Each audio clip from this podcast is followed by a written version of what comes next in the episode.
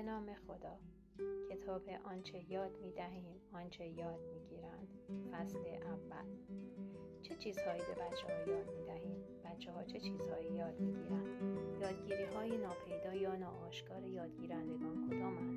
این نوع یادگیری ها چگونه اتفاق می افتند شما چه خاطره یا تجربه هایی از این نوع یادگیری های واقعی عمیق و توأم با درک احساس دارید؟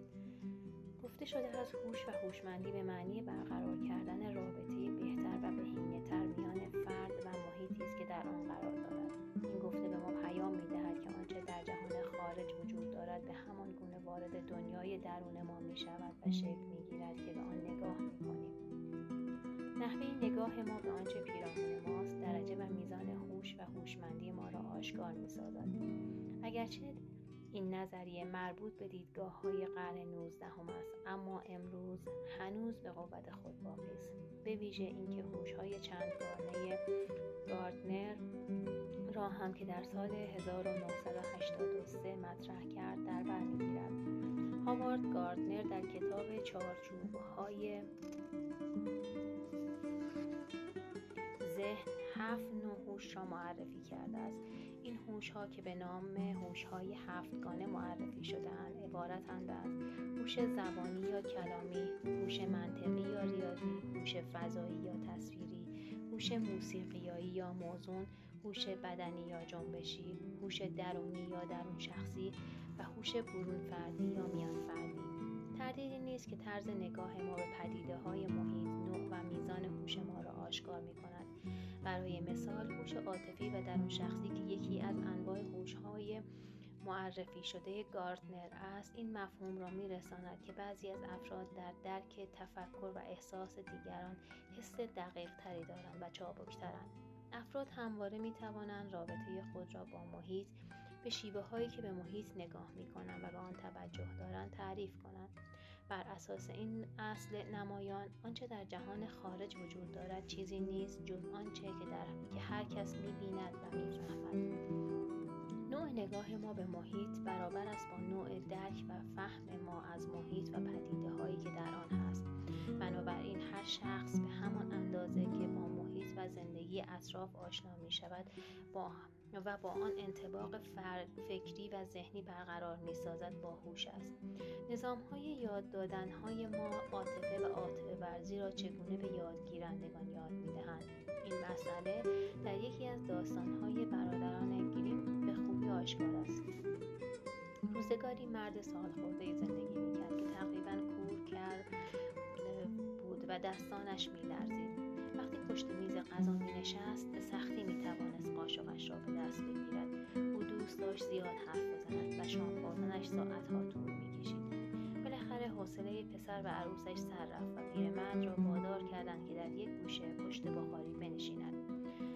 آنها غذایش را در یک کاسه سفالی می آوردند اون غمزده به طرف میز نگاه می و چشمانش پر از اشک می شد یک روز دستش آنقدر لرزید که کاسه بر زمین افتاد و شکست.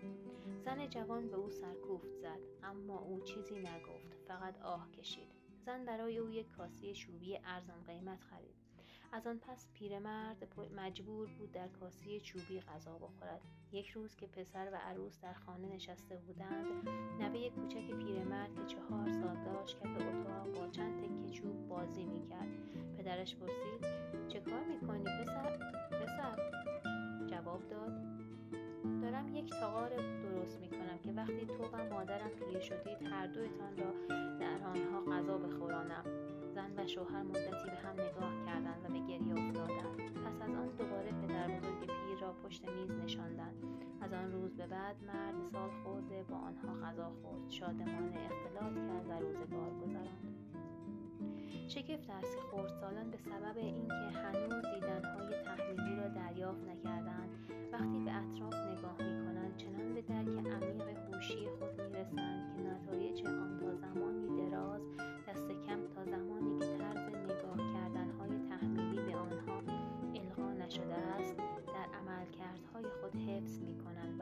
واکنش های را بر اساس دیدن های ژرف خود به منصه ظهور میرسانند اما متاسفانه هرچه بزرگتر می‌شوند، در برابر انواع موانعی قرار می‌گیرند که ندیدن‌ها، کم دیدن‌ها و توجه نکردن‌ها را رواج می‌دهد و آنها را جانشین دیدنی های هوشی و هوشیاری خود می‌سازند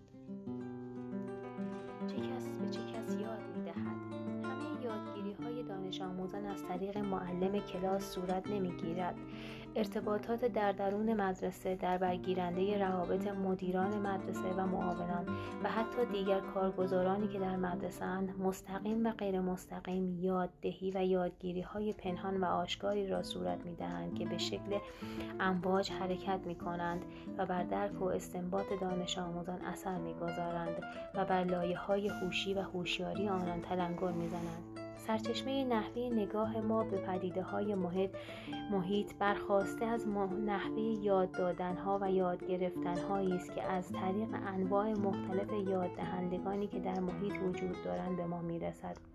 چه چیز دیدن چگونه دیدن و تا چه عمقی دیدن و درک کردن جزء یادگیری هایی است که به ما انتقال مییابند. بنابراین درست است که هوش مفید یا بهینه در هر یک از قلمروهای چندگانه گاردنر مربوط به طرز نگاه کردن خاص به محیط می شود. طرز نگاه کردن یا نگاه ما با هر کیفیتی که باشد سبب می شود عملکردهای بهینه یا غیر بهینه در آن قلمرو را به کار گیریم. طرز نگاه به پدیده ها وسیله است برای دست یافتن به کردارها و عملکردها هر نتیجه معنیداری که از نگاهمان بگیریم درجه هوش و هوشیاری ما را به نمایش می‌گذارد.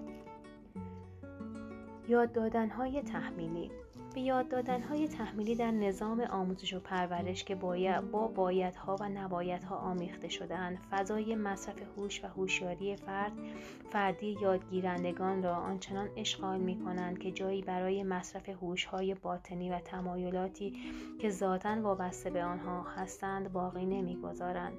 علت واماندگی از هوشهای ذاتی این است که یاد دادنهای تحمیلی یا رفتارها و کردارهای علمی و اجرایی که در معرض دید و مشاهده قرار می‌گیرند تفاوت دارند و دچار سرگشتگی می‌شوند در چنین وضعیتی است که درس خواندن درس خواندگان کلاس های درس و مدرسه یا مدام درگیر چالش های فکری و ذهنی می شوند یا همواره به چالش آفرینی می پردازند. اگر آنچه یاد می دهیم در کردارها و رفتارهایمان و نیز در طرز نگاهی که به محیط پیرامون خود دارند انعکاس نیابد یا بازتاب معکوس داشته باشد در ردیف یاد دادنهای تحمیلی قرار می گیرند. چارلز هندی در کتاب اصر سنت گریزی خود می‌گوید چند سال قبل به من مأموریت دادند که سازمان بعضی از مدرسه های انگلستان را مطالعه کنم با این سوال سر صحبت را با مدیران مدرسه باز کردم. در اینجا چند نفر کار می‌کنند. پاسخ مدیران مدرسه ها شبیه به هم بود. همه آنها گفتند بین 70 تا 90 نفر. وقتی پاسخها را با یکی از کارشناسان ارشد آموزش و پرورش در میان گذاشتم گفت بله عزیزم. آنها نظافتچی ها را به حساب نیاوردند. به او گفتم نه عزیزم آنها دانش آموزان را به حساب نیاوردند. در یکی از جلسات مدیران از آنها پرسیدم نقش دانش آموزان در مدرسه ها چیست؟ آنها به اتفاق گفتند دانش آموزان کارگرند اما ما آموزگاران مدیران و مربیان هستیم. اما واقعیت این است که هیچ کس باور ندارد دانش آموزان کارگر, کارگر هستند. برعکس مدرسه ها به طور غریزی دانش آموزانشان را محصولات خود قلمداد می کنند. همه می دانند که محصولات در آغاز مواد خامند. مواد خام در روند تبدیل شدن به محصول از ایستگاه های مختلف کاری عبور داده می شوند، پرداخته می شوند، درجه بندی می شوند و به بازار عرضه می گردند. دانش آموزان هم همینطورند از یک در وارد می شوند و از در دیگر خارج می گردند. حال باید به دنبال رابطه ای بگردیم که میان کار و محصول وجود دارد و نتایجی را که در این میان به دست می آید مشخص کنیم. در دنیای کار تبدیل مواد خام به محصول. اگر به 75 درصد برسد به اندازه کافی خوب و مطلوب نیست در حالی که این کیفیت در مدرسه ها عالی است. می توان گفت به تقریب 40 درصد از مواد خامی که وارد مدرسه می شوند کیفیت لازم را برای محصول شدن مطلوب و به مصرف رسیدن در بازار کار ندادند.